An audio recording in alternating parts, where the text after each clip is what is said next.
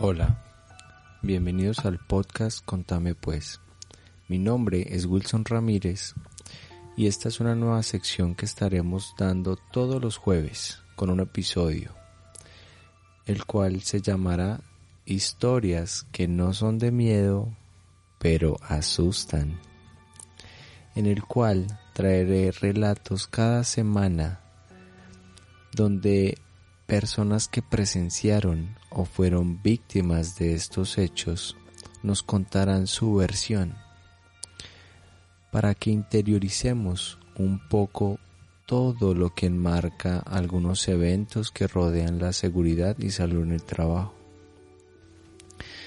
también para que lleguemos a algunas conclusiones, las cuales las harán cada uno de ustedes. Quiero pedirles algo. Por favor, escuchen la narrativa. Presten mucha atención a esas palabras clave de nuestro interlocutor.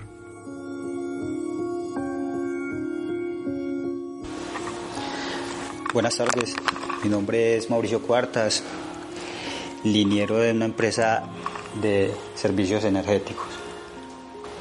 Eh, mis relatos son historias que han sucedido durante los proyectos en los que yo he estado. Uno de ellos es que dos compañeros de la misma empresa en la que yo estaba laborando estaban siguiendo un circuito que presentaba una falla. Ya llevaban hora y media caminando por, por una vereda, ¿cierto? En esa vereda el circuito se, se, metió y se abrió el camino, se partió en, en. Entonces los compañeros decidieron seguir cada uno por un camino. El camino duraba por ahí 15 minutos para volver a entrelazar entre sí. A los 15 minutos salió un oficial y el otro no aparecía. Se quedó por ahí 15 minutos esperando que el otro llegara y por ningún lado salió. Él se devolvió por el camino que conducía al compañero que, no aparecía. Cuando él llegó, lo encontró tirado en el, en el poste y el, y el compañero estaba muerto. Estaba cancinado, chicharronado por, por un fluido eléctrico. En el, en el momento no se veían líneas en el piso. Era una primaria que estaban siguiendo, un monofásico de 7621 voltios.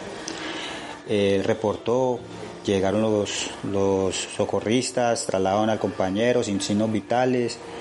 En la, en la investigación, eh, los de salud ocupacional y técnicos eh, llegaron a la conclusión que el compañero se arrimó a un poste y lo tocó y ese poste tenía una descarga de la línea.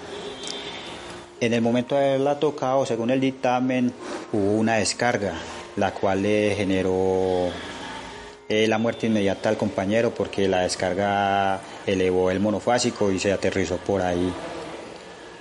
El compañero trató de auxiliarlo, pero ya lo vio muerto, ¿cierto?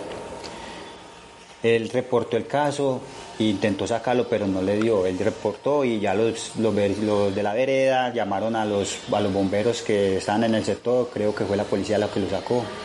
Lo llevaron al médico, pero ya el hombre estaba sin signos vitales.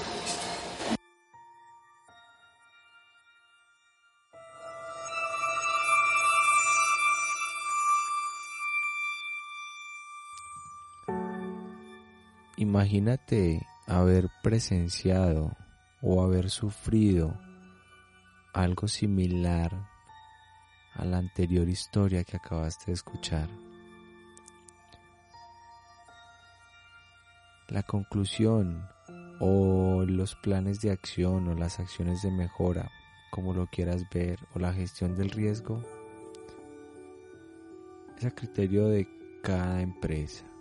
Todas son un mundo diferente y en todas debemos hacer un control, una gestión de los riesgos, buscando que proteger estos individuos que son quienes viven y tendrán que experimentar este tipo de situaciones. ¿Cuál es la intención con todo esto? Que estas historias no se sigan repitiendo, porque esta es una de miles de historias similares o casi iguales. Es una reflexión. Si este capítulo te gustó, por favor compártelo en tus redes. Recuerden que estamos en Spotify, Apple Podcasts, iBox, Google Podcasts, en todas las plataformas de podcast que, que encuentres en la red. Ya tú escoges cuál es tu favorita. También tenemos una nueva página en Patreon para que nos quieran seguir apoyando y deseen incentivar este proyecto. Nos pueden hacer un donativo en Patreon slash contame pues. También nos pueden encontrar en Facebook como Contame Pues y en Instagram como Control Total de Riesgos.